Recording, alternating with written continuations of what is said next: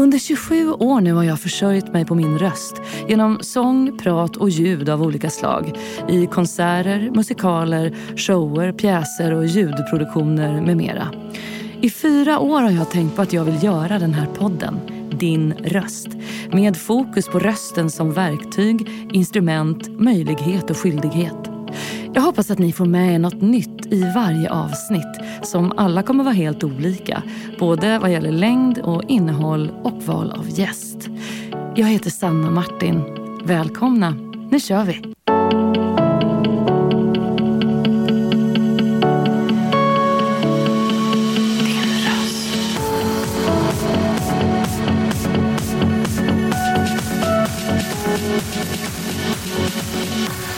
Din röst. Men då börjar vi då. Ja, vi kör. Ja, men det här var ju väldigt kul att säga välkommen till min podd Din röst. Peg Parnevik. Yeah! Så himla kul att Kul att se här. dig och Ja, att du ville detsamma. Vara med. Ja, superkul. Tack för att jag får vara här. Ja, men Känns väldigt spännande. Ja, men Lite vi- läskigt, men... eh, Jag ska göra mitt bästa för att inte eh, att du ska känna så. jag sa Men- exakt men- samma sak på vägen hit. Jag bara, jag ska bara göra mitt bästa. Så får vi se. Men det blir bra. Det är klart att det blir bra. Ja, men jag, eh, vi ska prata lite röst idag på Ja. olika plan. Jag ville göra en röst om hur vi använder, eller jag vill göra en podd om hur vi använder våra röster Mm. på olika sätt i våra liv och i yrkena eh, vi har och eh, också faktiskt i samhället eftersom det är val Precis. Ja. i år. Ehm, jag känner mig inte alls så känd.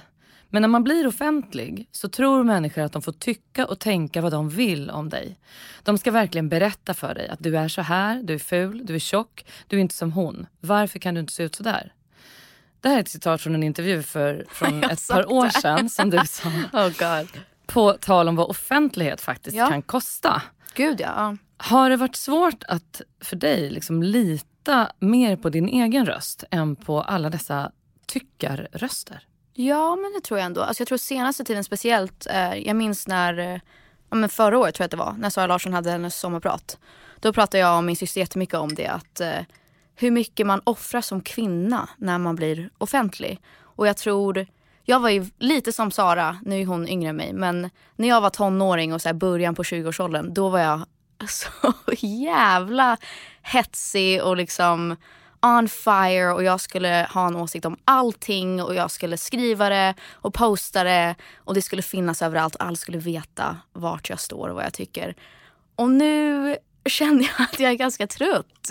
Jag känner liksom att, jag vet inte, jag, det är mycket som om jag behåller för mig själv. Det är mycket som jag inte orkar. Jag orkar liksom inte ta fighten hela tiden. Och jag tror att det är på grund av att man har varit så offentlig och att allting ja, men, vrids och vänds på och eh, helt plötsligt så blir man en helt annan person i media och andras ögon. Så att jag har liksom inte orkat, ja, men sen nu, eller för, förut eh, några år sedan inför amerikanska valet och även nu med allt som händer i världen och eh, president Joe Biden. Och jag, jag orkar liksom inte. Jag tänker att jag, jag vet vart jag står, jag vet vad jag har för värderingar men måste alla andra veta om det.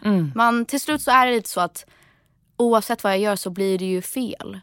Så varför ens säga något? Man blir lite tyst, liksom tystnad så. Ja, eftersom det kan kosta att säga Exakt. saker. Absolut. Men eh, på liksom en mer privat plan, jag pratade om det senast igår med min kille, att eh, vi har ju väldigt olika perspektiv på det och väldigt olika bakgrunder. Och han vill ju inte alls vara offentlig. Och sen har jag försökt förklara för honom att du har ju blivit det på grund av mig. Alltså det är ju inte ditt val men det är klart folk vet vem du är. Och folk känner igen dig även om det kanske inte... Eller han sa, ja men de vet ju inte mitt namn. De vet att jag är Peg Parneviks pojkvän.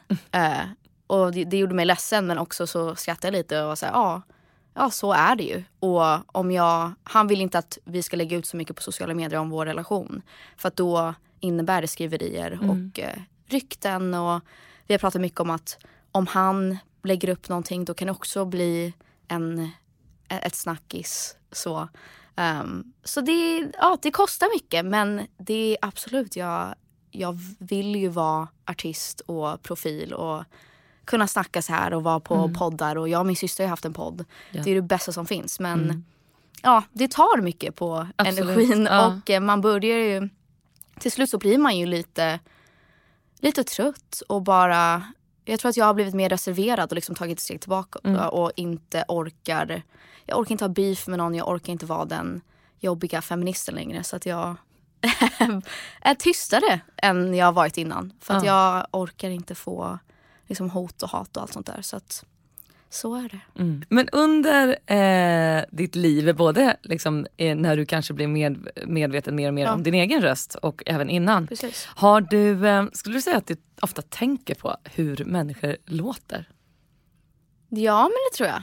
Alltså det tror jag verkligen. Alltså jag har ändå växt upp med en farfar som har varit väldigt utåt och social och liksom imiterat folk. Och det handlar mycket om, jag tror att jag har tagit, tagit åt mig väldigt mycket, eller det har berört mig att eh, men vad man har för uttryck och attityd och vad man kan betyda för andra människor. För att han imiterade ändå väldigt kända människor alla Ja, hade... vi ska ju säga att din farfar är Bosse Parnevik. Exakt, Bosse Jag hade tänkt Ja. komma till det sen men det Ja. är ju verkligen en person, jag har tänkt ganska mycket på honom inför Ja. den här podden. Just så här, eh, för vi har mötts ett par gånger Bosse och jag wow, i så okej, teatersammanhang. Exakt. Men vi känner inte varandra. Men just att man är så här, men gud är det någon som verkligen har använt sin röst på massa sätt Exakt. för ett underhållningssyfte så är det ju han.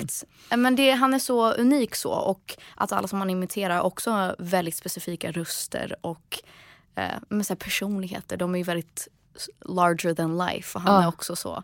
Så att även nu, eh, nu är han mycket äldre men inför varje bröllop och födelsedag och student, alltså han, han håller sina tal, Helt han har sina skämt. Så att jag tror att det, det har ju vi tagit vidare. Jag skulle säga att min pappa är väl mindre en karaktär. Så han var ju, nej men han snackar inte så mycket, han använder inte sin röst på det sättet. Han har Nej. ju mer haft sporten och Precis. driv och ambition och ja, men, lagt allting i det Mm. och inte behövt vara en personlighet. Det var inte förrän vi gjorde programmet som han, han blev en egen profil. och Vi ska komma till detta. Precis, men visst sjutton är det så att en röst kan göra stor skillnad och eh, Gud, betyda ja. så himla mycket Gud, i ja. olika sammanhang. Alltså det, man känner ju igen farfars röst alltså, Ja, gud ja. i vilket format som helst. Man hör ju direkt att det där, det där är Bosse. Det är helt otroligt. När skulle du säga att du hittade din röst? Har du under hela din uppväxt låtit och sjungit och tagit plats och haft det som uttryckssätt?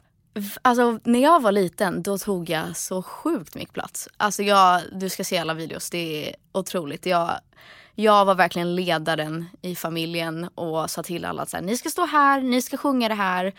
Phoenix du ska dansa, du ska ha på dig det här och jag ska stå i centrum och jag I'm the star. Värsta producentvibben. Exakt, liksom, här. exakt. Peka med hela Här handen. får ni era adjektiv. And be quiet. Och jag var såhär, Penny, nu, nu sjunger fel stämma. Nej, nej, okej du, får, du får inte vara med. Men, Men den här musikaliteten, den har liksom du alltid vetat om att du har? ja, alltså konstigt nog, det, det, jag var så säker på allting när jag var liten. Fram tills jag var typ tonåring. Och även när jag gick på high school, så var jag, eller början på high school. Så jag var väldigt bestämd. Eh, ah, jag brydde mig inte så mycket om vad folk tyckte och använde min röst på det sätt som jag ville. Och så här, sa vad fan jag ville egentligen och sket i vad, vad, folks ås- vad folk hade för åsikter om mig. Men sen när jag blev lite äldre och insåg eh, vad min röst och vad jag säger har för konsekvenser and it can get me in trouble. Inte för att jag själv tycker att jag sagt någonting fel eller knasigt. Det är mer att ah, okej folk upplever mig så. Jag Absolut. kanske inte ska säga så eller klä mig så eller ta så mycket plats. Då började ju jag men, ändra på mig och försöka anpassa mig till vad andra tyckte och tänkte. Så att när jag var ung så var jag, alltså jag var så högljudd. Jag, jag bara skrek och sjöng och alla kollade på mig och jag ska vara Britney Spears och it's my show. It's my world, you're just living in it. Så var det. Um, jag tror väl att jag fick det av mina föräldrar för att de lät oss vara så fria. Och när jag kom så här, jag hade min jag är for, fortfarande en emo kid för alltid. Men jag var så emo när jag var ung. Älskade så här, bara punk och jag skulle ha jättemycket eyeliner och alla mina armband och det var så här anarchy. Uh, jag förstod inte vad det betydde men jag var så mamma pappa jag är en anarkist. De bara okej, googla det kanske. Men, eh, men jag, var, jag var bara mig själv och de, de var jätteglada för det. det var så här, jag fick gå runt och ha på mig vad jag ville och sminka mig hur jag ville och bara vara mig själv. Och jag tror att det är därför jag har blivit den jag är idag för att de var så här, lät oss eh, ja, men hitta, hitta fram även om det tog ett tag och det, vi hamnade lite fel här och där och så tårar och Mm. ja, men, mobbning och massa skit. Men eh, de var så här, ta din tid, du ska, du ska få vara den du är. Det, Mm. Och nu, nu känner jag att jag är det mer än någonsin. Men jag tror att jag tappade mig själv lite där i 20-årsåldern och kände att åh nej, okej. Jag kanske ska vara lite tystare för folk verkar inte förstå mig. Eller så är det att de förstår mig och hör mig men de tycker det är någonting konstigt eller fel med mig. Mm. Men jag tror det är samma sak med min pappa. Alltså han är alltid, även om han inte har uttryckt det verbally så med sin röst så har han gjort det med kläder och eh, ja, med allt möjligt egentligen. Så att Mm. jag minns ju så många gånger när folk skämtade om honom för att han hade rosa byxor. Och det var ju helt sjukt i USA att en man kunde ha rosa byxor. I don't even know. Men jag minns verkligen att eh, folk var så här, nu, the circus is in town, Jesper Parnevik, the circus is coming. Och jag var så här, det är min pappa. Men fan. Gud, men vad Ja. gjorde det med er då? Vad gjorde det med dig? Att de hade åsikter om din pappas kläder? Ja, så fallet? nu, nu när du säger det, när vi pratar om offentlighet. Alltid, jag har aldrig tänkt på det innan men nu klickar det såklart att det är, det är väl därför jag har lite skeva åsikter om offentlighet och så. Jag var ju väldigt bestämd innan att jag, jag ville bli journalist först innan vi gjorde programmet. Och så fort vi började göra programmet så kände jag att jag vill inte alls vara journalist för att det det är liksom inte riktigt samma sak som det var för typ 20-30 år sedan. Nu, det är ingen som vill läsa en debattartikel som tar 30 minuter att ta sig igenom. Folk vill ju ha den där clickbait, det är lite som politik nu också. Man vill ju ha en stor headline. Ah, så jag går fort och enkelt. Japp. Mm, gärna Um, enkla lösningar på svåra problem. Exakt. Mm. Nej, men det, Um, är- jag fattar vad du ja. menar. Det, det, men det, det är klart att det gör någonting med oss där vi på något sätt som väldigt unga hamnar i en situation där vi upplever att någon hoppar på en förälder. exakt. Och då gud. blir man väl liksom beskyddande. Och, men som du säger, det, det är ju väldigt väl beskrivet så att det kostar också att Gud, ja. använda sin röst på något sätt. Verkligen. Alltså, Och- det är ju, även om man inte är offentlig, såklart. Alltså, Absolut. även bara som, som barn. Mm. Det är klart man blir mobbad om man sticker ut eller tar lite för mycket plats. Så att, eh, det är på alla nivåer. Så, så Mm. Men du är född här i Sverige 1995 och sen så är du uppväxt i USA, i Florida. Eh, jag blir så här nyfiken som är så här retoriknörd. Hade ni speech i skolan? Alltså, vi, vi hade ju det, men jag missade precis för att jag började high school. ehm, eller jag började high school och man tog det i middle school. Eh, Så jag började den här nya skolan och då var jag redan eh, 14-15. Men Aha. min syster fick ta det och alla mina syskon tog det. Jag var så glad för att jag, jag hatar att prata inför folk. Alltså det är det värsta jag vet, jag har alltid hatat det. Ehm, när jag gick i skolan var jag, jag är fortfarande väldigt mycket introvert och väldigt reserverad och blyg. Men ännu mer när jag var yngre. Alltså jag hatade att prata inför folk. Ehm, och jag minns när jag gick på college i Virginia. Då visste jag att jag måste ta speech innan jag tar studenten. Men jag kommer göra allt i min makt för att inte ta det. Alltså jag, även om vi skulle hålla presentationer och hålla tal och ja, olika debatter. Det, jag, jag var såhär, kan, kan jag kontakta en läkare som kan typ säga, skicka intyg att det inte, jag får inte göra det här för För du får my mental påslag. health. Ja. Du- får ett påslag. Du, Fy fan, alltså det är typ inför turnén nu, det är det värsta jag vet, mellansnack. Låt mig bara sjunga, jag vill inte men prata. du, det här är ju helt otroligt. Jag vet, det är jättehemskt. Men jag har blivit bättre på det. Jag tror att jag också har blivit mer social och um, ja, men, För det där tror jag det. också man växer in i. Det här har jag, Jag haft kollegor, alltså äldre artister i Ja. över 50 Ja. som aldrig pratade så mycket på scen i din Nej, ålder. vet, ja. Men sen verkligen växt in i och nu har det liksom blivit en jättebra grej för dem. Så jag tänker att du kommer hamna där också. Det löser sig. Jag har blivit bättre, jag har blivit bättre. Men, eh, nej, men så att vi behövde ta eh, speech. Mm. Men jag, jag hade tur nog att jag, vi gjorde ett tv-program och jag kunde hoppa av universitetet. Och sen började jag musik så att jag behövde aldrig ta det. Thank. God. Men du är äldst av fyra syskon. Ja. Hur mycket fick du liksom hävda din rätt? Du berättade innan att det var du som var ledaren. Och så här. Ja. Men vad, fick ni alla liksom på något sätt strida för att få plats och höras i den här stora skaran? Ja, alltså så var det ju verkligen. Vi alla har ju väldigt eh, unika personligheter och Eh, ja, men det var ju kaos i vår familj när vi växte upp. det var ju så mycket som hände hela tiden. Och det, vi reste och vi skulle ta med barnflickorna och en vill ha det här och en vill ha det här. Och ah, har, någon, har vi glömt den här gosedjuren? Och ah, det var ju det är väldigt kul men vi är ju har alla ganska stora personligheter. Mm. Så jag kände nu, eller när jag blev tonåring så kände jag verkligen fan jag har fått en helt annan uppväxt än er. Mina föräldrar var så stränga mot mig. Um, även om jag var, jag är väldigt, jag sa ju verkligen vad jag kände. Alltid. Så att om jag var arg så sa jag det väldigt tydligt uh, och högt. Om jag var ledsen, om jag var upprörd. Uh, så att jag fick ju väldigt mycket skit av mina föräldrar. De var väldigt hårda med mig. Men alltså jag Eh, känner igen mig så väl. Jag är äldst av tre systrar. Alltså, jag tycker inte ens att jag här- gjorde någonting. Min minsta syrra som är sju år yngre Ja. jag, jag tycker hon hade en helt annan uppväxt. Exakt. Alltså min, den yngsta av oss Phoenix, alltså han fick det ju så enkelt men han är ju Men vi blir ju försökskaniner. Vi blir liksom Ja. så här, åh, jag känner det med mina barn. Att Ja, jag säger oj det- förlåt du som är äldst. Nej, hoppsan." exakt. Lite så här, vad, vad har jag Ja. gjort? Men, men det där är ju, och ändå vet man ju att de, alla, alla föräldrar gör ju Nej, sitt jag vet, allra jag bästa. vet. liksom. Ja. Nej, men, men det det är sjukt. himla knäppt att vi känner så. Jag så här, vi som är äldst bara, oj vad jo- jobbigt vi hade det. Nej men jag känner verkligen att jag var så nördig och verkligen så här, duktig flicka syndrome. Och ändå fick jag så mycket skit. Och jag minns verkligen mamma tog min, det var någon gång, jag tror att jag hade säkert sagt typ så här jag hatar dig eller typ någonting sånt. Och hon tog min dator, telefon, tog hem telefonen och så här ryckte ur den ur väggen. Jag fick inte göra någonting. Jag var helt fast på mitt rum den helgen. Ja, fan. Ah, mitt intryck av dig det är ju att du verkar ha en stor dos självdistans och vara grundad och verkligen Uff. ha hjärta och uppriktighet i det du gör. Och jag Wow. upplever att du har ett mod i din kommunikation Tack. på Ja. Instagram bland annat som jag tänker faktiskt är väldigt viktigt för yngre tjejer som följer Mm. dig. Är det ett aktivt val för dig att vara en slags röst för ärlighet?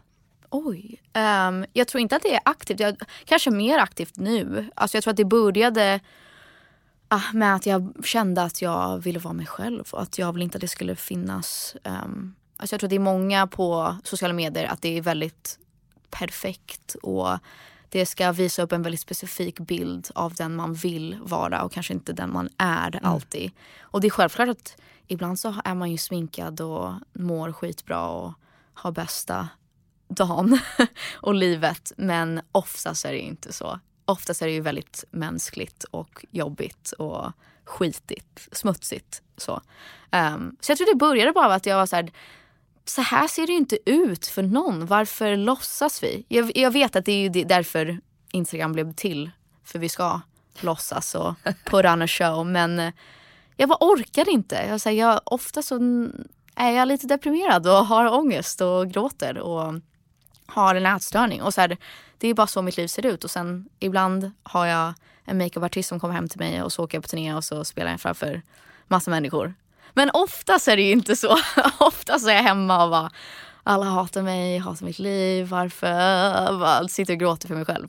Så att eh, jag tror att det växer ur det att jag kände att eh, det här är inte på riktigt. Varför ska vi, varför ska vi gå med på det? I guess det var det jag kände att så här, Mm. eller ska vi inte göra det här? Mm. Vi testar. Det, ah, folk tyckte det var skönt, okej vi kanske ska fortsätta med det här. Och jag känner ju själv att de som jag följer, det är ju mycket mer ärlig bild Mm. av deras liv och vad, vad de går igenom vardagligen. Och Exakt. vad de brinner för, vad de känner, vad de tycker om saker. Det är ju inte...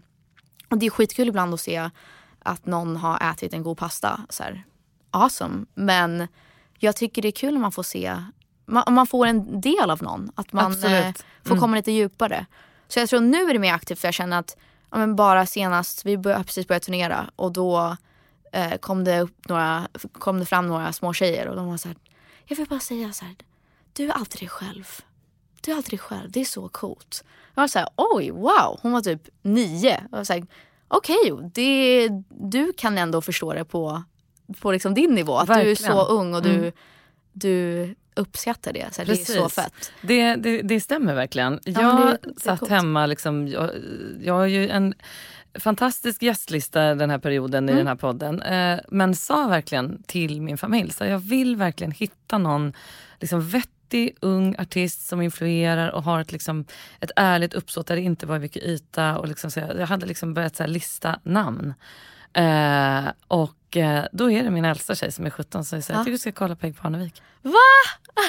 gud, så gjorde jag det och kände oh, direkt såhär, gud det är klart. Och så kände jag också så här, det är ju så kul eftersom det finns mycket att prata om men också ja. med din bakgrund med liksom farfar och ja, allt det här gud, roliga gud, och syskonskaror som, där du är äldst. Alltså det fanns så många beröringspunkter. Jag kände absolut, Nej, så, så kul att du svarade. Men, men vi ska gå in på detta nu. Ja det ska jag verkligen göra.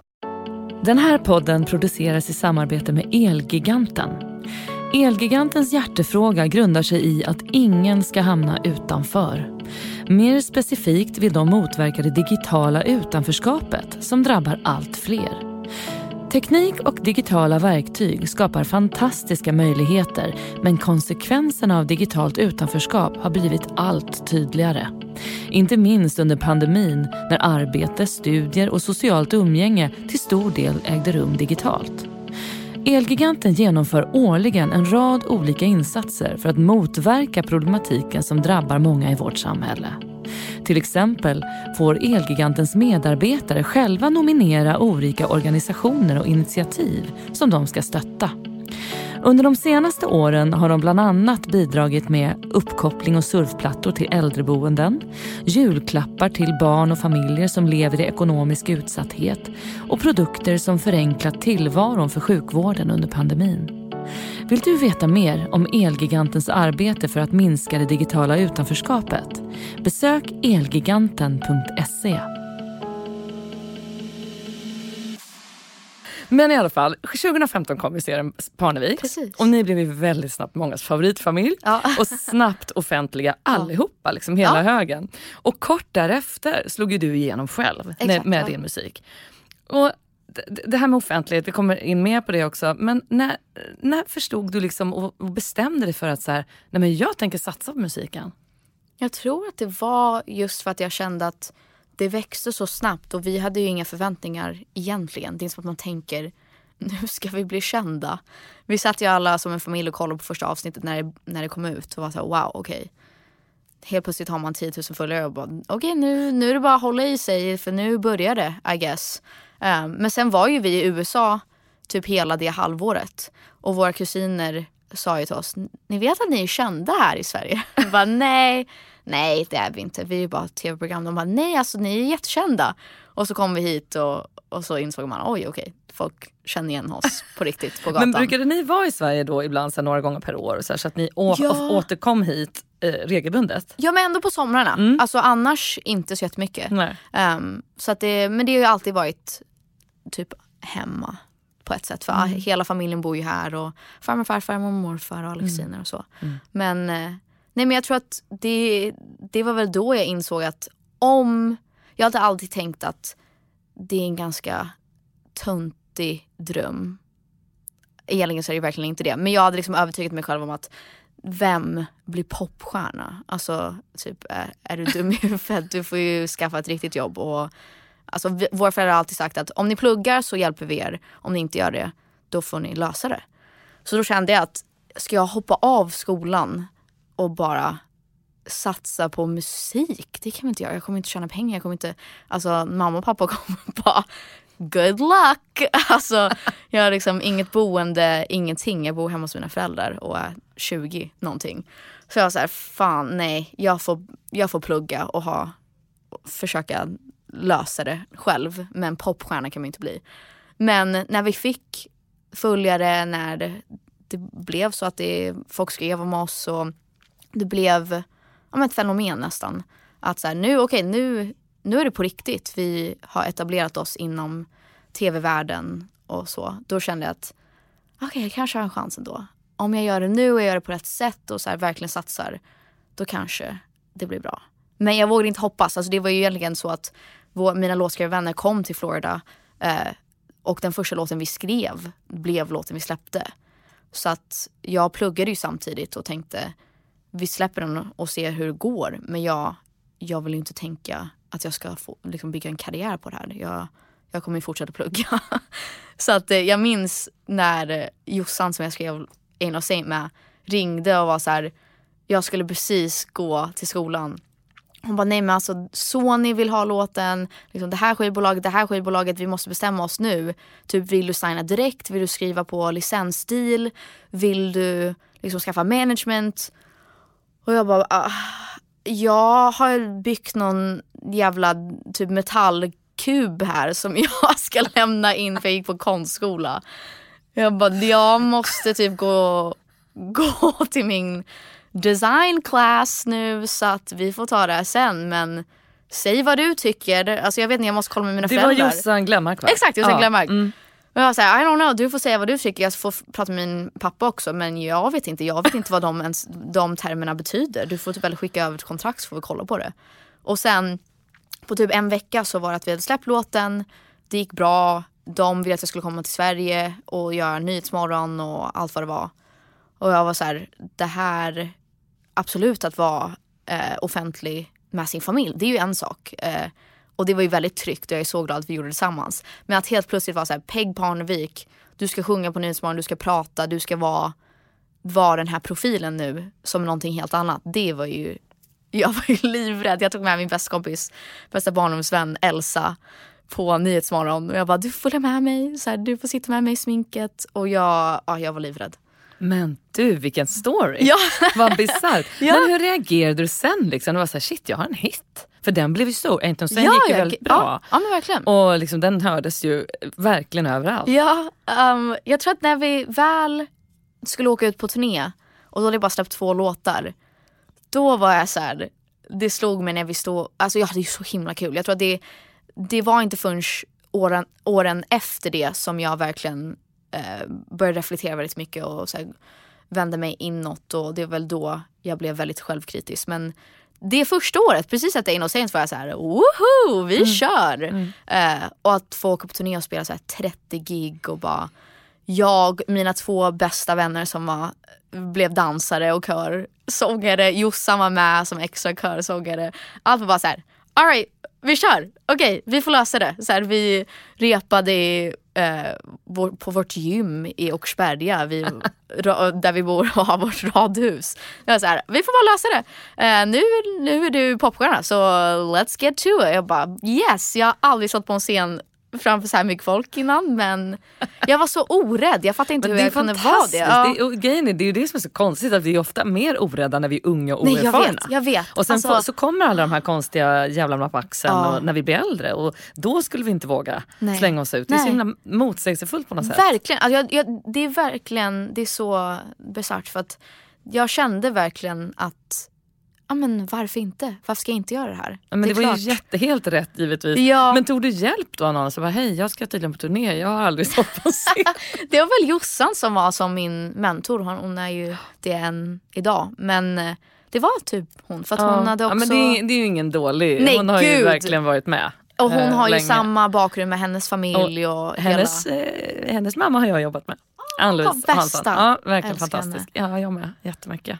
Men det, är, och det är där det är så fint faktiskt. Att man kan se i generationer. Verkligen. Man kan inspireras liksom över åldersgränser. Ja, Hon har sin kunskap, du har sneglat på din bakgrund. Ja. Alltså, det är så himla bra. Då blir det ju rikt. Ja verkligen. Och då kan ni dra ut och liksom ha tillit till att så här, ni vet vad ni gör. Liksom. Ja, mm. verkligen. Mm, gud vad roligt. Men vi pratade ju om att du verkligen har fötts in i en offentlighet med farfar Bosse Parnevik, vi imitatör vi. och eh, eh, även din pappa då, Jesper mm. Parnevik som ju är elitgolfare. Eh, och när du var liten då, man tittar liksom på, du var inne på det, men vad hade du för relation till att din, att din pappa och farfar var offentliga? Reflekterade du över det när du var barn? Jag tror, jag och mina syskon har pratat jättemycket om det typ senaste åren. Men eh, när vi var små, jag, det fan, det, vi hade typ ingen relation till offentligheten. För att vi, jag tror inte att vi riktigt förstod vad det var och vad eh, farfar hade åstadkommit och liksom hur stor han var och vad han betydde och betyder för ja, men, svenska folket och liksom mm. kulturen och historien egentligen. För han är ju en av de, hade en av de största tv-programmen typ någonsin. Oh, ja, och sen, han var ju först. Alltså det, han exakt, var ju föregångare till ja. alla imitatörer. Ja, men, verkligen. men eh, jag tror inte att vi förstod och uppskattade det förrän typ nu. Mm. Eh, när man verkligen men också är en del av branschen och kulturen. Bara, mm. Wow, okej. Okay. Han är verkligen legend mm. på det sättet. Men samma sak med pappa. att vi det är klart vi förstod på någon nivå att han, han var känd. Men vi fattade inte riktigt. Det var också så här, USA, vi bara tänkte ja men han åker runt och spelar och mm. folk applåderar. Jag tror inte att det var förrän vi spenderade mer tid i Sverige som vi verkligen förstod ja, men, hans offentlighet. För att det var många på vår gård som inte trodde på oss att vi bodde i Jesper Parneviks hus. Och vi var så här, vad menar ni? Som typ åtta, nio år. Bara, vad menar ni? Det är vår pappa. Och de bara, nej ni känner inte Jesper Parnevik. Bara, jo vi bor här. så. Och jag minns faktiskt väldigt specifikt att vi tog in några barn i vårt hus och bara, här har vi alla grejer och ja men han är också kompis med Johan Lindeberg och det är, vår, det är som vår typ uncle och så här. Vi bor visst här, det är vår pappa. Herregud. Och de, de tyckte det var så coolt. Vi bara, coolt? Nej, det är, bara, det är så det är. Oh. Um, så jag, jag, tror inte att vi förstod det. Nej. Verkligen inte. Det var, vi, jag tror att jag kände väldigt mycket stolthet. Att, speciellt i USA att folk kunde komma fram och vara så här, Wow Jasper. Big fan. och det var ju alltid coolt. Men mm. uh, nej jag tror inte att jag ha, hade någon relation till det så. Nej. Den här podden görs i samarbete med R-Functional, en klimatneutral funktionsdryck från Åre. De vill i allt de företar sig göra det de kan för att ta ansvar för vår miljö och framtiden för vår planet. De vill att människor idag ska kunna leva och bo i samhällen fria från skadliga ämnen i både jord, luft och vatten. R-Functional tror på att ge människor tillgång till törstsläckande drycker, lokalt producerade i Sverige, framställda på naturligt mineralvatten och berikade med naturliga ingredienser. Genom ett för miljön minimalt belastande sätt levererar de fossilfritt från sin tillverkning i Åre och ut till sina kunder i resten av Sverige. Allt för att göra så små avtryck som möjligt på den här planeten och för att vi och nästa generation ska kunna känna naturens krafter även i framtiden. Läs mer på rfunctional.com. Du, det här med golf. Eh, det här med golf. Alltså, jag det här med golf. Nu skrattar alla som min familj med mig skrattar nu. Jag är liksom eh, vuxen i en släkt och familj där alla ja. är skitduktiga på golf. Oh och jag är absolut Men på sämst. professionell nivå? Äh, inte professionell Nej, nivå. Okay, men... men... min ena syrra har liksom fem med handikapp. Och, sådär. Wow, okay. och jag är ju bara en katastrof och har, har liksom oh. gått ur någon snobbig klubb och bara tycker att det ja. är så. Men har, spelar du golf? Jag spelade mycket när jag var yngre. Jag och min syster Penny gjorde det. Vi spelade på eh, skollaget. eh, blev tvingade faktiskt, inte av våra föräldrar utan eh, ut, från, av skolan. Eh, för att de tänkte det är klart att de har en naturlig talang. Och det hade vi absolut inte. Penny kom typ knappt på alla våra träningar. Så att vår första riktiga golftävling. Och det här var ju seriöst. Alltså Florida är ändå golfstat. Jag snackade om att ni bodde på rätt ställe. Ja. God. Um, så det här är ju människor som verkligen har tränat hela året och ska så säkert vill bli, ja, men spela på PGA-touren och gå vidare så. Och vi var så här, ja vi måste ta en sport så vi tar väl golf. Alltså det var verkligen så Men Det var oseriöst. inte så att ni var helt så indoktrinerade och att er pappa bara nu ska vi alla kunna gå ut inte ihop och alls. göra det här. Det var tvärtom, inte så? nej okay. nästan tvärtom. Alltså om vi visade intresse så var han alltid där och liksom tog med oss och så om vi skulle slå bollar. Men ja. eh, vi var ju så dåliga. Det är ju verkligen astråkig sport när det inte går bra. Men också jag det är finns liksom inget tråkigare. galen när det kommer till perfektionist, eh, liksom perfektionism. Um, jag är verkligen så, fråga vem som helst, jag är sån tävlingsmänniska att folk jag kunde typ inte spela femkamp på midsommar för att jag grät. Um, nej men så vi hade vår första tävling och det var jätteseriöst och vår pappa ville typ inte ens komma men vi var såhär nej du måste komma. Så här, du, du, det känns tryggare om du är där för då kan du verkligen liksom se, se hur vi spelar. Och, och han var såhär, är du seriös? Alltså varför ska jag komma? Det blir bara konstigt. Men han kom dit och såklart, han får så en egen privat golfbil, golfkart. Eh, den enda föräldern som får det och, och så här, oh Jasper vill du ha någonting att dricka? Eller så här, helt kittad och jag bara, oh god det här kanske var en dålig idé. Men första håret, första tee så ställer jag mig där och bara, nu jävlar, nu kör vi. Och missar helt, bara whiffar. Bara, oh my god, det var så pinsamt. Jag känner verkligen så här, jag vill dö, jag vill dö, jag vill dö. Alla står här och kollar och jag har verkligen missat och min pappa är här i sin golfkart. Så så här, roligt att se framför sig. Och sen slog jag mitt andra slag och då åker den bara rakt ner i mitten. Ner, down the fairway, spikrakt. Hur långt som helst. Alltså så här, den bästa driven jag haft i hela mitt liv. Och jag bara oh my god. Äh, Min pappa var så här, what the fuck. Alltså jätteförvånad. Sen spelade jag inte bra eh, resten av matchen men eh, det, ja, det Man kan leva länge på ett Ja slag. exakt, jag vet. Jag har levt på det hela mitt liv. Men senast typ i julas så var vi i Florida och alla firade jul. Och då skulle vi spela med några vänner. Och jag blir ju tokig, alltså jag kan ju inte göra det. det för att golf är, det är en väldigt speciell sport så att man måste ju verkligen jobba på det och träna annars så tappar man den lite. För man har, om man inte har den disciplinen så, det är klart om man är på professionell nivå att man fortfarande är bra men jag har ju inte spelat på år. Jag har ju inte det i mig längre, det bara försvann sådär. Så att nej, golf är inte för mig. Och de har aldrig tvingat oss, thank God. För att vi hade säkert blivit bra om vi verkligen försökte men det kändes eh, ganska omöjligt när ribban är så hög också. Ja, det känns skönt att Liksom jag no- gör någonting helt annat. Och Ja. bara, han kan verkligen inte sjunga. Så det, nej men precis, då har du vägt upp det Exakt, ordentligt. Det är exakt. underbart. men han men- tycker ändå till om det. Så att, Ja, det, Ja, det får man okej. igenom. Mm, Ja. ja, jag förstår. Mm. Men nu sjunger du även på svenska. Ja. Eh, det är så himla fint tycker Ja, jag, eran duo, Gammal. tack så jättemycket. Men kan inte du berätta, eh, dels tycker jag det är så fin historia kring varför det heter Gammal. Ja, Eller ni heter Gammal. Ja. Och hur, hur blev det så? Alltså det var det är jag och Pontus Pettersson som Ja. har eh, gammal och eh, vi skrev ju musik på engelska först.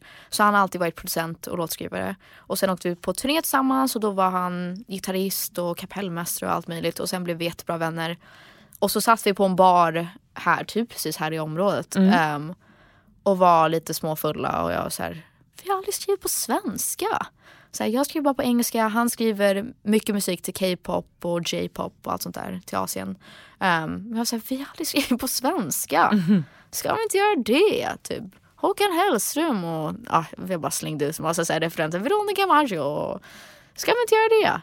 Ehm, och så han tänkte ju hur många band, alltså han har haft typ 30 stycken band. Han bara det här, man kan inte starta band på fyllan, det blir aldrig av.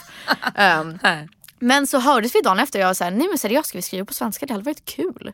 Ehm, och jag tror innan så har jag alltid tänkt att det är inte mitt språk så. Alltså det är inte det jag vuxit upp med. Så att det, jag är inte samma, eh, eller jag är inte lika nära till svenska ord. Nej. Alltså det, det är inte li, jag är inte lika ont och det liksom smäller inte i mitt hjärta lika mycket som på engelska. Men, eh, men det svensk musik har är någon sorts nostalgi och eh, men jag vet inte vad det är. Det är någonting så fint och unikt för att det finns inte på något annat språk. Eller jag vet inte men, men just med USA, det finns inte den här romantiska svenska sommaren och liksom bada naken och basta. Alltså det, det finns inte.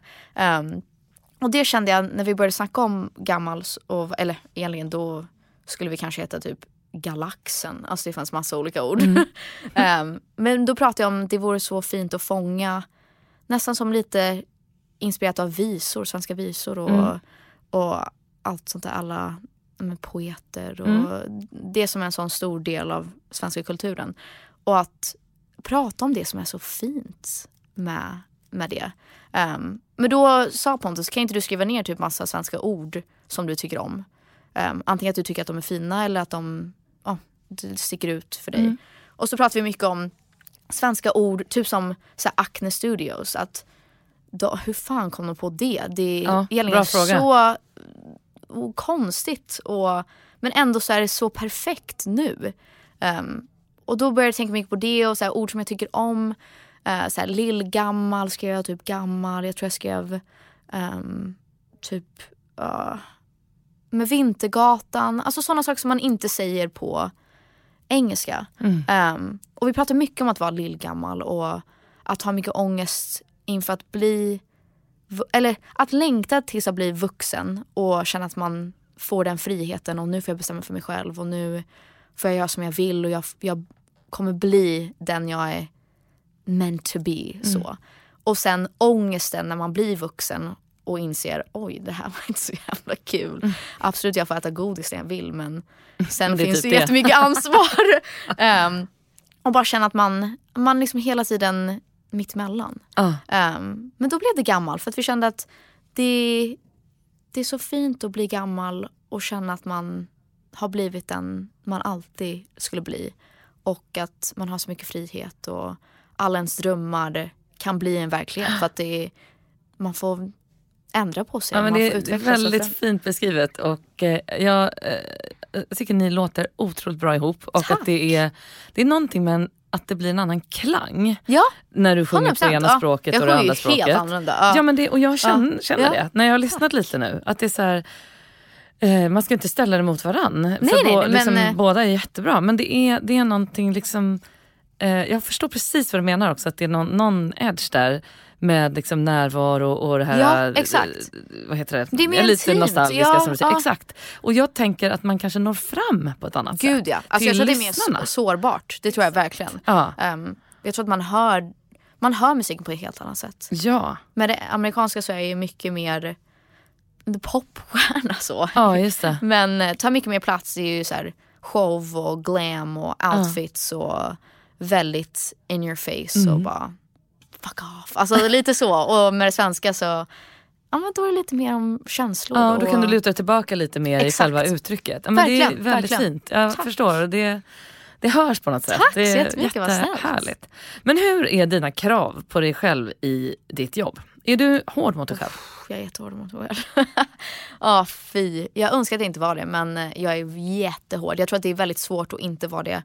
Alltså det, det är ju en väldigt eh, det är svårt att förklara för andra, eller du kan förstå ju säkert bättre, men eh, det är svårt att förklara för vänner eller folk som jobbar med någonting lite mer traditionellt att um, det känns som att man gnäller alltid men det är så svårt att, att få fram att jag känner ju aldrig att jag inte jobbar. Jag känner att jag är mitt jobb. Alltså jag, är alltid, jag kan ju aldrig inte vara mig själv. Och det är ju det med att vara offentlig och att vara artist eller om man gör någonting med sociala medier, vad som helst. Att vara en profil och en personlighet. Jag känner att jag kan aldrig stänga av det och så här, tack för mig, nu går jag hem. Det är så här, ja men jag borde typ öva på min sång, jag borde kanske typ vara mer på Instagram, jag borde kanske ta bilder, jag borde svara på de här mejlen. Det tar liksom aldrig slut för att jag ska alltid vara Peg Parnevik. Jag kan inte bara, nej, efter fem får ni inte kontakta mig tack. alltså, nej. då är det ju ändå, ja men efter det så är det vi ska, jag ska på event eller gigga eller vara mer aktiv eller jobba på mitt varumärke. Ja. Alltså det är tusen tankar hela tiden och bara jag kan alltid vara bättre. Jag kan alltid ha bättre men, röst. Jag kan alltid typ jobba på mitt uttryck på scen. Jag kan alltid tänka på mer texter eller ja, bara tänka mm. på kampanjer jag vill göra eller musikvideor. Det här, det här, det här. Eller jag kanske borde starta ett nytt projekt eller ett bolag. Eller, alltså det är, mitt huvud snurrar runt hela mm. tiden. Mm. Men eh, det är skitkul att få jobba med någonting som man älskar om det är verkligen någonting jag brinner för. Så. Men eh, jag är väldigt hård på mig själv för att jag känner att jag aldrig gör tillräckligt mycket. Mm. Samtidigt som det är enormt mycket att, typ nu var vi spelade i förrgår och att bara bygga upp sig själv inför en spelning. Och det var vår premiärspelning också. Att ha repat och bara den stressen och man är också liksom taggad och pirrig. Men också väldigt, man har förväntningar, press på sig själv. Um, vi har inte spelat på flera år nu, det är ju en pandemi. Ja. Så att uh, bara en sån grej att så här, spela en timme för folk och bara hur ska det gå? Den stressen, man blir så trött efteråt. Um, och sen är det bara så här, nej men nu får vi, man får plocka upp sig själv och göra det igen. Mm. Men eh, det tar Men det är ju också att vara själv. Alltså jag tänker så här, ensamföretagare eller ja, liksom du i din ja, egen ja. produkt. På en arbetsmarknad liksom, som inte är så här superlätt direkt. Nej, eh, det är ju en ganska konstig situation. Och det är både en superkraft men också lite grann så här tycker jag själv, en förbannelse. För att Gud man ja, gud ja. liksom ha- har ju en, en, det är väldigt få dagar per år som det liksom är helt tyst i huvudet. 100 procent. Eh, och, och jag kopplar bort min prestation, så kan jag känna. Ja, ja. Och då, nej men jag tänker ganska mycket på det. Liksom, jag är 47 idag och jag har frilansat sedan jag var 20. Oh, wow. Och det är ändå så här, hur Fett ska vi undvika att driva oss själva för hårt? Nej jag vet, jag vet. Men det är det som är så svårt för att det är också nu, alltså jag, jag och min syster Penny brukar typ skämta om det för att vi har absolut det så, vi har det så bra. Och eh, en jobbdag för oss ibland är ju ingenting. Och det går jag helt med på. Alltså det, jag fattar att folk stör sig på att man säger att man är typ utmattad och så är en jobbdag att man ska typ gå på en plåtning. Hon, I get it, I get it. Jag är med er. Alltså jag skulle aldrig, i, ah, jag, jag är så lycklig lottad. Men, eh, men ibland så tänker jag, speciellt för artister nu för tiden, det, är, det räcker ju inte att vara bra på att sjunga eller bra på att dansa eller liksom bra live eller ha bra låtar eller ens mycket streams. Man måste ju vara, som du säger, en, en perfekt produkt. Att man ska vara ja, men, bra på att sjunga, bra på att dansa, bra mellansnack, liksom, förebild, eh, ha någonting unikt och speciellt som inte finns på marknaden. Eh, man ska också vara med typ influencer och youtuber och typ föreläsare. Alltså man ska liksom vara allt och man ska ha en parfymline och kläder och det, man måste ha allt för att det ska gå runt. För att det räcker liksom inte med att bara vara en bra låtskrivare. Nej. För att vi, ja, det, det går inte runt Nej. faktiskt. Så att, eh, ja, jag håller med dig 100%. Men- Jag vet inte vad lösningen är. Nej? Jag tror kanske, jag har börjat separera lite mer på att nu är jag privat, nu är jag offentlig. Ja. Ehm, och känna att nu, typ, nu vill jag inte vara på min mobil, nu vill jag, vill jag bara umgås med min familj. Nu vill jag inte prata om jobb. Jag vill liksom inte ens prata om musik. Jag vill inte lyssna på musik just nu. Uh, men sådana små grejer för mig själv. Att, Mm. ja, men kanske så som du känner att så här, nu ska jag inte lyssna på poddar för man sitter ju och bara, åh bra idé. Ja, men jag gör snack." faktiskt det ganska Ja. mycket mindre nu Ja, det än det, vad ja. jag gjorde tidigare. För att jag, precis som du säger, så här, man vill på något sätt ha ren i så här, eh, det vi ska prata om. Exakt. jag, ja, men väldigt mycket så faktiskt. Jag brukar aldrig lyssna på andra intervjuer med er som Nej, jag ska träffa. nej. För att jag vill inte sno Ja, något fan, ofrivilligt. Och så här, exakt. Ja, men du vet, Samma jag som jag alltid säger. Jag vill inte göra det. Liksom. Men, men, nej, men jag tänker på det här. Eh, du har ju varit inne på, du var inne på det tidigare själv, Mm. att vad du har valt att prata om. Att du bland annat har berättat ganska nyligen att du har haft ätstörningar i form av Ja. bulimi. Ja. Eh, och det höll du för dig själv ganska länge. Ja, gud ja. Vad, vad, vad skulle du säga liksom hände med dig när du valde att berätta om det? Ja, alltså det var ju egentligen världens eh, konstiga sätt att quote unquote, komma ut med det. Jag berättade inte för någon, eller mina partners hade vetat om det men eh, jag berättade ju i, formatet av en poddformat. Alltså jag gjorde ju typ som ett brev till alla. Så att då hade ju inte, min familj visste inte om det. Um, ingen visste. Uh, och så sa jag till min syster, så här, jag, jag vill podda själv den här veckan. Jag vill säga någonting viktigt. Så att vår uh, klippare, det var, han var typ den enda och min kille då um, som visste om det. Uh, så det var ju kanske lite crazy. att bara, vi gör så här istället inför flera hundra hundratusentals människor. Det, jag vet inte vad jag tänkte. Jag tror att nu om jag verkligen skulle dyka ner i det och vara lite hobbypsykolog så tror jag att jag kände väldigt mycket press att det var så jobbigt att säga det högt. För jag tror inte att jag hade, um, men jag kände inte att jag var sjuk. Och jag ville inte erkänna det för mig själv. Så att jag tror det var typ konstigt nog enklaste sättet för mig att få ut det. För jag känner att det måste, det måste bara bli så nu. Jag måste säga det för annars, annars kommer jag aldrig säga det. Och att jag vill ta ansvar för det, jag vill att andra ska veta, jag vill att andra ska förstå dels typ mitt beteende ibland men också kunna ha koll på mig och veta att jag är sjuk och ja, men ändå att de bara ska förstå att det här är en del av den jag är.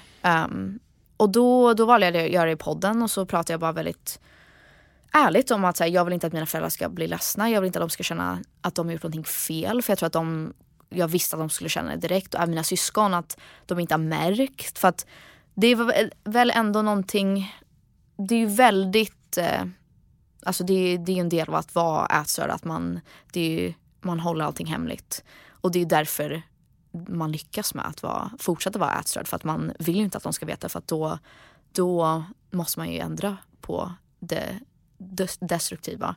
Så att jag känner väl också det att skönt att alla vet nu för då kan jag bli frisk. För att nu är det bara min hemlighet och då kan jag fortsätta övertyga mig själv om att jag är inte så sjuk. Jag vill, jag vill bara vara smal. Eller jag vill bara inte, jag klarar bara inte av att äta socker. Så att då är det så skönt att jag har det här verktyget. Och det var också så att jag tänkte så här, det här hjälper mig, det här är ett verktyg. Då får jag äta som jag vill men också fortsätta se ut som jag vill. Och man ska ju se ut så här för att det är det jag har lärt mig. Mm. Så att jag tror att det var, det var väl det jag kände att det var, det var en, jag minns inte exakta dagen men det var en period i mitt liv där jag kände jag orkar fan inte vara sjuk längre. Jag orkar inte gå runt med det här själv. Jag orkar inte lägga det på min partner som inte vet hur han ska hjälpa mig. Han kan inte ta mig ur det här för jag vill ju inte må bra. Så jag tror jag kände att nu vill jag inte lägga så mycket tid på det här och lägga mer tid på att må bra. För att jag kände att hela min dag, även idag alltså såklart. Eh, det är så mycket tid som går ut på att bara ah, vad har jag ätit idag? Okej, okay. ah, vad bra, jag gick inte över min gräns. Okej, okay. ah, nu ska vi äta bullar. Ah, nej, men jag skiter i det för annars kommer jag må dåligt. Så att jag kände bara att nu vill jag att alla ska veta för att jag orkar inte gå runt mig själv. Så att um, då blev det så och det är jättekonstigt att det vill komma ut i podden men jag tror att jag kände bara rip off the band-aid, vi berättar för alla. Mm. Um, och jag är så glad att jag gjorde det på det sättet men uh, ja, det, det var skönt att bara få, få ut det även om det blev lite opersonligt kanske för min familj. Uh, och det fattar jag. Men uh, jag kände att de skulle bli så chockade att jag hade hållit det hemligt. Mm. Så jag kände bara ut med det. Så. Otroligt modigt tycker jag. Jag är Tack. superberörd. Jag tror kanske inte att du förstår själv hur viktigt det är. Ja. Alltså förrän sen någon gång. Ja, alltså jag tror att jag, jag lyssnade på också och jag blev väldigt inspirerad av Stina Wolter för att hon, hennes syster gick ju bort i anorexi. Jag vet. Um, och då, jag tror att det var dels hennes berättelse men även Tove Lo hade ett sommarprat där hon pratade om hennes ätstörning. Och att det förstörde så mycket för henne och mm. liksom tog en stor del av hennes liv och hon var nära på att förstöra hennes stämband. Och jag var så här, oh no, är det mm. så seriöst? Jag tror inte att jag, när man lever i sin bubbla, sin ätstörda bubbla, då är det så här, allt är okej okay för att det är men, justified på något sätt. Att så här, jag är inte sjuk. Ja, jag precis, det här bara, bara mig. Exakt, exakt.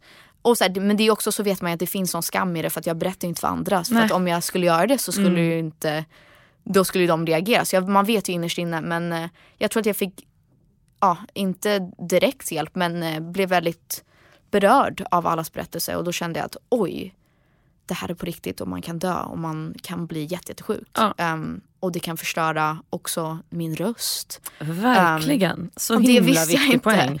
Nej men alltså, ha, alltså, det kan jag ju känna som sångerska om man liksom är ja. magsjuk ja, alltså, exakt. så är det ja. katastrof för rösten. Så det, det tänker jag jättemycket på Verkligen. kring just bulimi och folk som jobbar med det vi gör. Gud, ja. att, så här, hur står man ut att liksom, rösten tar ju sån skada. Jättemycket. Så att det, det ska vi också skicka med.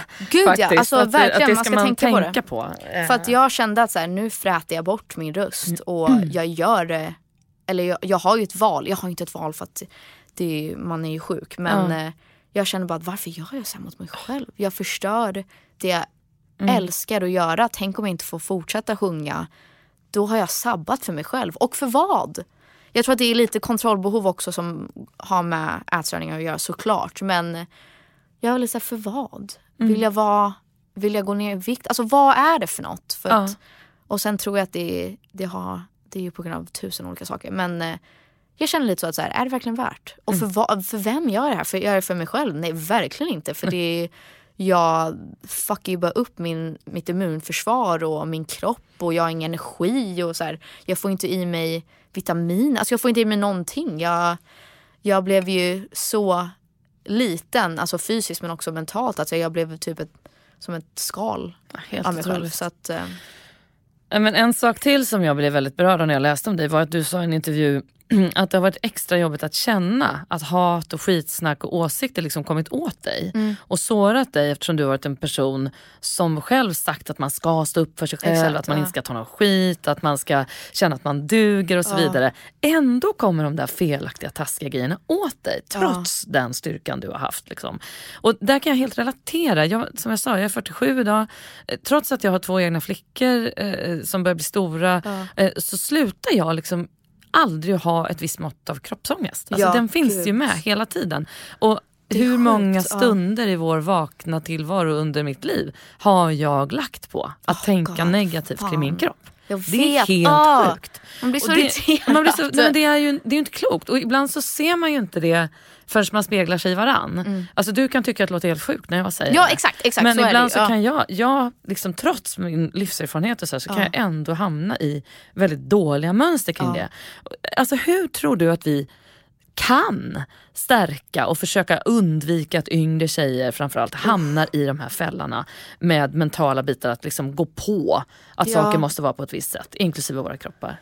Alltså jag tror det är såklart man ska lägga ganska mycket press på ehm, profiler och ja, men, så kallade förebilder. Jag hatar att säga förebilder för att det är ju inte, ofta så är det inte folk som har valt att vara någon sorts förebild. Det bara blir så. Och då är det så här, men jag, jag kan ju också känna så här, jag, jag är alltså tusen olika saker och absolut ibland gör jag rätt och ibland är jag en bra förebild men jag är bara mänsklig och Ja. oftast gör jag fel och det är komplicerat men eh, jag tror alla, alla som har följare och har en röst har väldigt mycket makt och ett ganska stort ansvar att verkligen ta åt sig och förstå vad det betyder och innebär. Precis som du säger att så här, det är så lätt att den här yngre generationen blir de, de tar in så mycket, de blir så påverkade. Och det, jag kan till och med komma ihåg att jag kommer alltid minnas det någon, typ min första kille sa till mig när jag var 14 om att jag, varför har jag såna bröst? Typ så. Jag kommer alltid komma ihåg det. Även om jag är en helt annan människa. Jag har växt, jag har utvecklats, jag har blivit mognare. Alltså jag, det, det är inte en samma person. Men jag kommer alltid minnas det. Um, men även när någon sa så här, om man inte vill, om man är hungrig ska man dricka vatten istället. För då, då måste man inte äta och så ändå så blir man typ lurar sig själv att man blir mätt. Det kommer jag alltid komma ihåg. Och då när någon skriver någonting på sociala medier att någon ska gå på en juice cleanse eller att de gör fillers eller vad den är. Det kan förstöra så mycket för någon som precis håller på att få reda på vem de är och bara förstå vad de tycker om. Och det, det är så lätt att det blir helt fel och att helt plötsligt vaknar de och kollar i spegeln och tänker ja ah, just det den här personen skrev igår att man ska ha en sån här näsa och jag har inte det.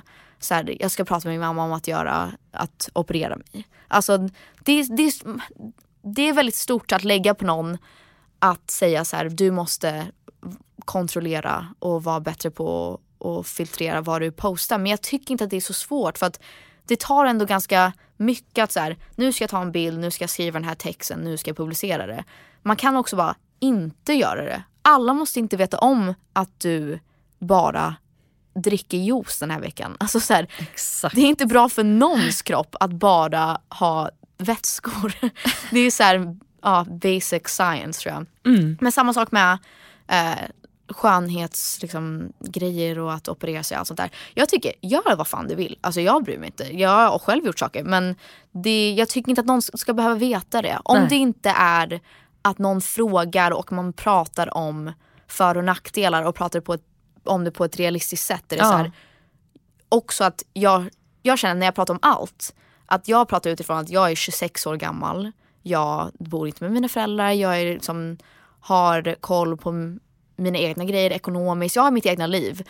Men de som följer mig som är liksom 13-14, vi är inte i samma sits. Så att man kan inte säga, man kan inte normalisera vissa saker som att ja men jag som är närmare 30, jag har bestämt för mig själv att jag tycker det är fine feministiskt och moraliskt och bla bla bla att operera min näsa för det, det, går inte att bara säga så och inte förstå att de kan inte ta in det på samma Nej, sätt. Och det exakt. är inte samma konversation mm. och det är inte konversation som ska man ska inte ha det på vissa plattformar. Nej, det tycker jag är superviktigt att eh, allt hör inte till alla Nej, kanaler. Exakt. Alltså, Nej.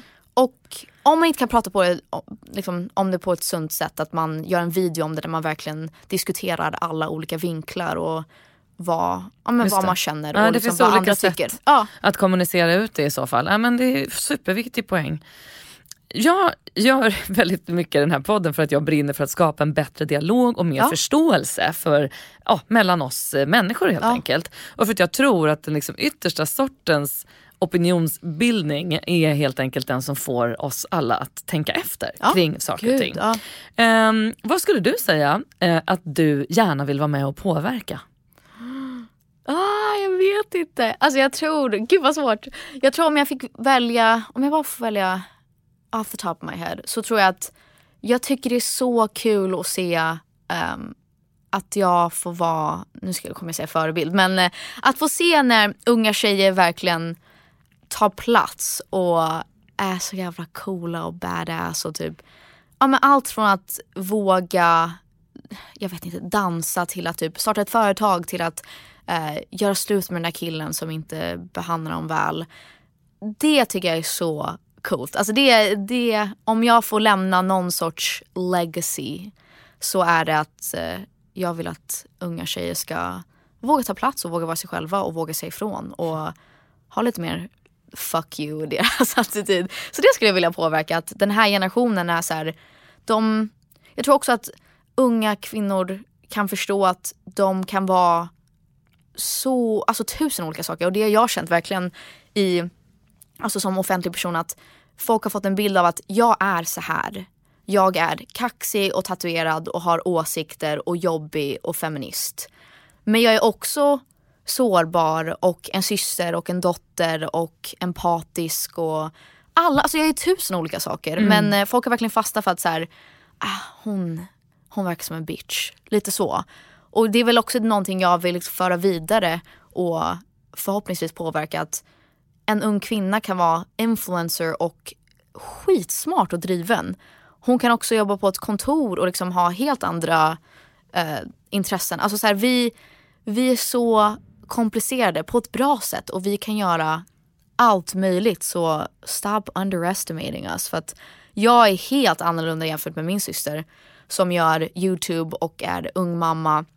Och jag, hon är som förebild för mig. Jag tycker hon är så himla cool. Alltså hon är otrolig. Och, vi, och hon kollar på mig och ser upp till mig. Och så här, ja. den, ja, det är väl det, den gemenskapen och systerskapet som jag hoppas jag kan påverka. Mm på mitt sätt. För ja. jag vet, jag är inte perfekt feminist eller människa eller någonting. Men eh, att bara ge det vidare, att så här, stå på er och fatta att du kan vara vad fan du vill. Mm. Nej men det gör du ju ja. i väldigt tack, bra, tack. Eh, hög grad redan skulle jag säga. men du om mindre än, vad är det nu? Tre månader höll jag på att säga. Vad är vi nu? Juni? Jag får klippa bort Exakt, det här, jag är så mosig i huvudet. Nej nej nej gud. ja men det är ju i alla fall ganska kort tid tills det är val igen. Crazy, det och känns som fråga, att det precis. Ja, men jag vet, just det, det kanske du känner i och med att det var i USA. Ja. Men vi, alltså jag brukar alltid ställa frågan så här, vad gör ett val med dig? Usch. Blir du engagerad, peppar, intresserad? Eller så här, går det dig förbi och du känner så här, äh.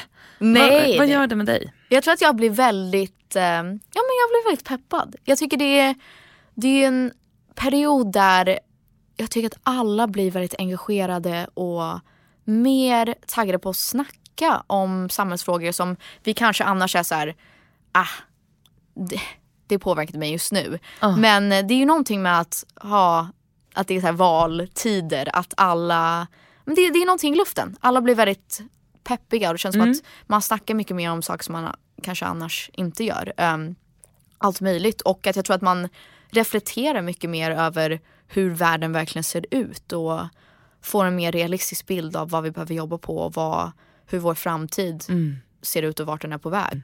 Vilka samhällsfrågor och politiska eh, frågor går du runt och tänker mycket på idag? Uh. Alltså jag, jag, någonting som jag och mina syskon pratar väldigt mycket om är ju såklart miljön. Um, och allt som hör till. Men jag tror just i år så är det ju mycket mer snack om, nu har jag också så här, jag är ju väldigt intresserad av amerikansk politik och allting som händer där och det är ju, det är ju likt Sverige såklart. Um, och inte alls samtidigt. Men jag tror just det här året så är det ju mycket snack om ja, men, krig, um, hur vi förhåller oss till det, att ta emot flyktingar, att gå med i NATO. Alltså så här, uh, allt vad det är. Och det är ju inte saker som vi har pratat om innan känner jag inte. Det har ju alltid varit um, en del av konversationen när man tänker USA för att vi är ju mer involverade i olika krigsländer och även med gun violence och allt vad det är. Men jag tycker det är väldigt intressant nu inför svenska valet att det, det känns inte riktigt som att det är sådana saker som har påverkat oss innan. Att vi inte pratat om ja, men, vapen och eh, ja, men, folk som dör i skjutningar och sådana där saker. Det, mm. det känns mycket mer amerikaniserat. Så att jag tror när det kommer till mitt liv och det som påverkar mig så är det ju jag känner att det finns tusen olika frågor som jag verkligen brinner för. Men jag brukar alltid tänka att oavsett om vi inte tar hand om världen och planeten och miljön så kommer det inte göra någon skillnad för att vi kommer inte ha någonstans att leva. Så att min syster Penny har verkligen, och min syster Filippa för att hon är också väldigt aktiv inom eh, hållbarhetsfrågan. Och hon jobbar för, hon har pluggat hållbarhet och, mm. eh, men i relation till mode och så. Men eh, de har lärt mig jättemycket och jag känner väl mer än någonsin att ja, vi kan prata om feminism och rasism och det är jätteviktigt, självklart. Um, och abortfrågan som ändå, det är en stor grej i USA just nu och, och vad vi ska göra med Ukraina och Ryssland och allt. Mm. Men vi måste tänka på miljön också för att det är någonting som om det skiter sig då, då är det kört för alla. Ja, Lite så. Ja. Um, men det, det, är inte att säga att uh, det andra är mindre viktigt. Det, bara känns, det känns som den stora frågan. Att här, ja. ja. men... Det är som en liten ödes... Ja. Det är som ett moln som Exakt. hänger över alla tror jag. Här, Absolut och speciellt alla som är liksom ja. yngre, än, oj, yngre än typ vad jag är. liksom, exakt, exakt. Precis. Det, det, det är så himla tydligt tycker jag. Att ja. uh, det är en så stor, stor puck faktiskt. Ja och jag tror nu, vi är ju ändå börjar bli äldre men mina, eller min syster har ju två små barn och hon har ju snackat jättemycket om att vad, hon har väldigt mycket ångest över att vad, vad lämnar jag mm. för värld till dem när jag går bort? Vad, vad händer med dem? Så här, jag, hur kan jag inte bry mig för att det här är det jag liksom skickar vidare och de måste pick up the pieces. Så det har fått mig att tänka till ganska mycket. Att, mm. eh, men jag tror inte att någon är perfekt när det kommer till att vara um, så här, miljöaktivist. Det är ju ingen som jag vet inte, jag tror det är en omöjlig grej för att man känner att alltid att man gör fel och man ja. vill ändå ha, men leva som man gör och ha kul och så här. Precis. Um, ja. Och ändå så har man ju den där lilla rösten som alltid är så här, ah, ska du verkligen flyga? Ska du verkligen åka bil? Ska du, alltså så här, ska du verkligen köpa det där? Mm. Och ändå så vill man vara en, en ung människa i samhället och kunna jag vill köpa en fin outfit till det här, till min systers bröllop och jag vill känna mig snygg. Uh, samtidigt som det är klart jag absolut inte behöver köpa det.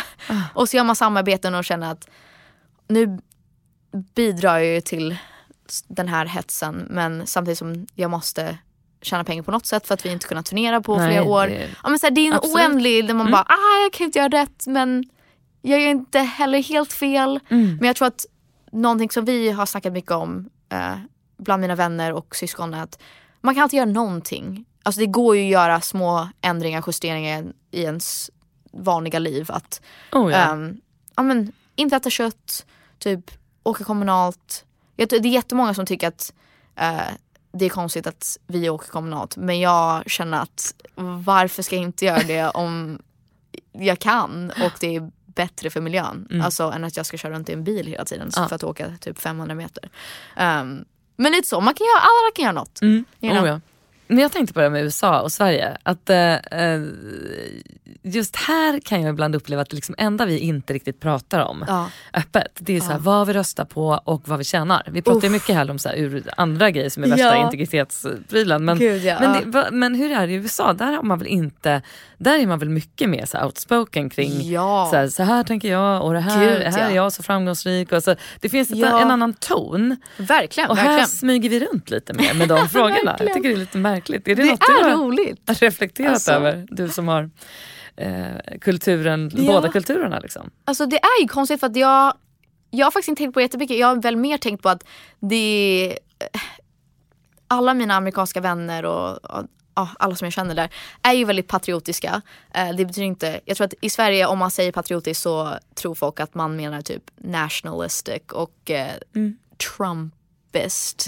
Eh, men jag tror bara generellt att alla har väldigt mycket, alla är väldigt stolta och man vill eh, visa att man är engagerad och man gör det genom att säga att jag ska rösta på det här på grund av bla bla bla och jag tror på den här kandidaten och jag ska march med de som tycker lik, samma sak som mig.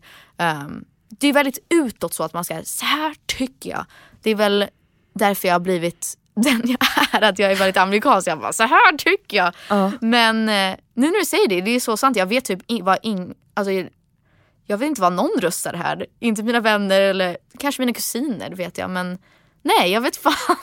Jag, bara, jag måste börja fråga folk som kanske inte vill berätta det för mig. Nej men alltså precis och sen är det ju ofta att, alltså jag, det är också en sån här grej, jag tycker det är svårt. Jag Ja, våndas ja. inför varje val och blir så här, hur ska jag nu och hur ska jag Ja. läsa på? Eh, Jag tycker inte det är lätt. Nej, och ibland kan jag väl tro att ganska många är obekväma med att också erkänna det. Ja, att gud, många kan säkert. känna så här, nej men det, det blir nog bra. Du vet. Och så vill man inte Oh God, erkänna ja. att så här, men jag tycker också det är svårt. Ja.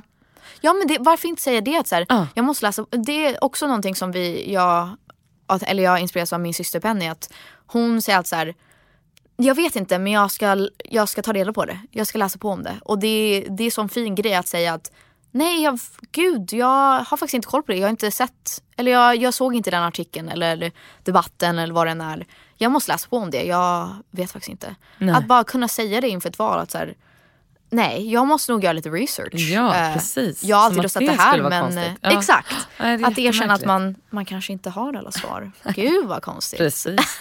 Du, nu ska du få en fråga av en eh, tidigare gäst Ja. som var här Mm. veckan. Du ska få skicka vidare en fråga till, inte en historisk person, Mm. till Peg Parnevik. Oh, wow! Förmånen och privilegiet att, att ställa en fråga till någon som också är så pass mycket yngre. Um, och jag har många tankar kring just det här med att liksom, eh, så vi, hur, skulle jag, hur skulle jag kunna förmedla det här intresset? Hur skulle jag kunna tillgängliggöra det här? Vad skulle hon säga? Va, vad skulle jag kunna göra för henne för att hon skulle känna att, nej men vänta nu, liksom, när hon knäpper på tvn, att äh, jag ska kolla på det här nu, eh, vad det nu är för någonting. Mästarnas mästare! Eller ska jag titta på det här programmet om franska revolutionen eller ska jag titta på det här programmet om, eh, om drottning Kristina och hennes eh, liksom, abdikation. Och, liksom, vad, skulle, vad, vad skulle krävas för att få Peg Parnevik att, eh, att föredra historia framför någonting annat? Vad, hur skulle jag som eh, gubbe, vad skulle jag kunna göra? Vad skulle jag kunna anbringa liksom för anslag eller ton för att hon skulle liksom få kunna bli väg. Sen är det, men tycker man inte om lakrits så tycker man inte om lakrits. Det är inte, det är en jätteintressant fråga. Vad kan vi göra Ja, för att skapa vad, intresse? vad, efter, vad skulle hon efterlysa? Älskar honom. Gud vilken fantastisk röst också. Han Visst, har verkligen har så han. berättarröst. Alltså, wow, han måste lyssna på det. hans avsnitt. Kristoffer och Regan skickar en fråga till dig Peg. Vad kan vi göra för att typ få yngre människor, eller dig i det här Ja. fallet då, att faktiskt Uff. intressera för historia? tycker jag var Vad lite bra svårt. fråga. Ja, alltså jag hade lätt kollat bara för hans röst. Alltså, jag tycker den är verkligen Så han kan köra program och då kollar du. Ja men det är bra. exakt. Nej men gud, men alltså egentligen jag tycker om, eh, det kanske, nu är jag inte så ung längre, jag är ung men eh, jag tycker ändå om eh, dokumentärs liksom, och filmer och sånt. Mm. Det, är, ja, men, det är någonting jag ändå väljer att se på. Så att Men jag fattar, det är fan svårt att få de yngre att tagga till när de ska berätta om, ja men som man säger, typ franska revolutionen. Ja. Det är inte som att vi sitter där i typ två timmar, det känns ju Nej. som skolan. Men gud, alltså jag tror att det hade ändå varit fett att ta in olika profiler, att de får typ berätta och vara en del av men, filmen eller serien. Eller Just det, du tänker typ om här... han gör ett program så ja, skulle så att... du kunna göra något i det programmet? Exakt, eller fråga typ, något i det programmet? Exakt, ja, jag, jag kommer in och typ säger men vad, vad betyder det, kan inte du berätta? Eller typ att vi någon, eller olika profiler skådisar eller någonting sånt. Att Just vi så här, reenact någon... Jättekul idé, herregud ja, eller får vi skicka med till honom. Så här, vi har en idé här. Alltså jag tycker typ det. Alltså, Jättekul. Jag tror att ändå att det Då skulle man säkert kul. göra det mer angeläget för många. Exakt, bara, ja. okay, om de är med i det här, Exakt. då är det kul. Ja. Är du orolig för världen? Ja, jätteorolig. Fy, alltså jag känner ibland att är det jag som blir äldre och blir så bitter um, och ja, bara tänker att ah, vart är världen på väg? Eller är det faktiskt samhället? jag, ja, jag är alltid orolig för allt. Allt från miljön till liksom, frågor som berör kvinnor och rättigheter och allt som händer med kriget just nu och att det känns som att det var typ en liten ah, som en liten news cycle. Nu pratar vi inte om det längre och de fortsätter kriga vidare och nu men nu har det hänt någonting på TikTok så att det är det vi pratar om. Mm. Jag är väldigt orolig för allt för att det känns som att det är ingen som har koll och det är ingen som har svar. Och jag tror att innan, när jag växte upp och speciellt mina föräldrar växte upp så känns det som att man kunde se upp till våra olika politiska ledare och känna att men de, de har koll, de kommer de kommer liksom hitta rätt och, och guida oss. Men nu känner jag att ingen har koll och man kan inte lita på systemet längre. Man har aldrig kunnat göra det men, men det kändes ändå i, i hjärtat eller det kanske var bara jättebra kampanjer. Att man kände att man litade på politiker. Men jag känner verkligen inte det nu. Och det är väl Trumpism är ett bäst och det de har lyckats med att det, det har blivit någon sorts, eh, men lite som ett cirkus och spel. Eh, och vem som helst kan göra det och det finns liksom ingen standard längre och då är det ju ganska kört. Um, det har väl alltid varit så, det är, så här, det är inte mycket man kan påverka förutom om man röstar. Men även där, alltså kolla på Joe Biden, jag tycker nu inser man ju eller jag tror att alla visste att det skulle bli så här men jag tror att innan så kände man gud vilken lättnad. Trump är borta i alla fall och han finns inte på internet och så här, he's gone. Thank God, the wicked witch is dead. Men nu känner man så här, vad fan har vi gjort? Det kunde inte, alltså ingen annan kunde ha vunnit. Det behövde vara Joe Biden. För att det, det var ändå mittemellan att typ middle class Americans kunde känna att men jag relaterar till honom, han är vit och gubbe så att vi kör honom. Det mm. behövde ju, mm. he was the chosen one. Men eh, nu inser man ju så här, jävlar vad han har samma, han jobbar ju med samma politik och samma åsikter så att vi är ju rätt körda ändå. Så att jag vet inte, det måste ju komma in någon, jag älskar ju Bernie Sanders till exempel och i USA så är det väldigt radikalt att säga så om mina, även mina vänner som jag skulle säga är väldigt eh, ja, men progressive och moderna och eh, ja, feministiska tycker ändå att det är helt galet och han är en kommunist, socialist som inte har koll på något.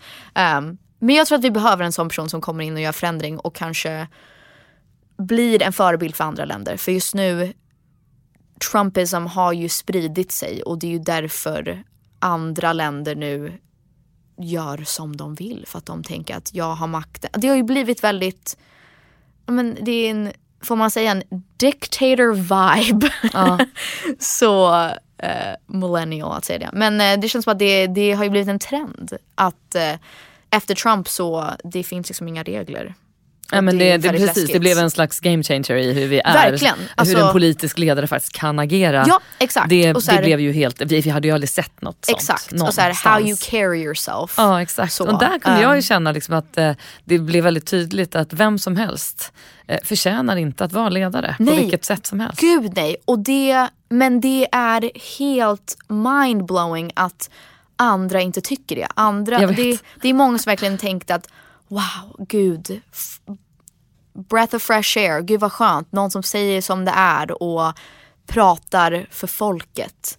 Man bara, ja då om vi ska leva så här och tillåta vad som helst så att mm. våra ledare som ska också det är så här, de, de ska ju representera ett helt land, inte bara vad du tycker. Det ska ju ändå vara, USA är ändå demokratiskt så. Att så här, absolut att vi alla röstade mm. och det här var så det blev. Men de ska ju ändå representera vad alla vill mm. och hur vi går framåt som eh, en kultur och system och liksom som ett land. Oh. Uh, craziness, I don't know. Vi, vi skulle kunna prata om oh, forever. Det Men det känns som att så här, det skiftade så mycket efter det och det är väl därför jag är orolig för att de frågorna som var viktiga innan nu det har ju blivit så sån kaos att det, det känns som att det vi pratar om nu är verkligen basics. Att så här, ja, alla ska ha rättigheter. Även svarta människor, även kvinnor, även Alltså så här, det, det, är vi tillbaks där? Alltså så här, ett square one. Okej, okay, ja. Kvinnor ska få välja vad de gör med deras kroppar. Wow. Shit, jag visste inte att vi skulle behöva börja om från början. Och det är väl där jag känner att vi kan inte ens gå vidare till miljön och väldigt nischade frågor. För att vi har liksom behövt börja om. Ja, men det är, du säger allt jätte bra. Alltså för att det är så bisarrt. Ja men eller hur, det är väl det man kan liksom säga. Alltså, skåda det, det här också. Ja. Med de här frågestunderna från USA ja. där Kamala Harris ställer, ställer frågan, ja. liksom, vet ni någon lag som, där vi har bestämt över mäns kroppar? Ja, men det också, klippet är ju episkt. Ja, och, så, verkligen. Och, och, så är det någon som sitter och stammar bara, uh, uh, uh, jag vet. Och man blir så här, men, men, men är, och det är så relevant. Det du säger nu, så här, kan vi ens prata om miljön? När nej, vi inte vi vet kan, nej, var vi står nu? Har vi, är vi fortfarande på ruta ett? Eller nej, kan vi möjligen gud, flytta får... fram? Jag blir också helt tokig. Chills. Nej, det var bra men, påminnelse. Liksom. Det... Ja men när, alltså, ja, man kan ju prata om det i en mm. evighet. Men när barn blir skjutna där, när de ska gå till skolan och de ska känna sig trygga och få, få lära sig saker. Och då när de ska begravas och man ser deras kafen så med TikTok och My Little Pony på och Joe Biden säger nej till att olika föräldrar inte får en leave of absence för att vara på begravningen.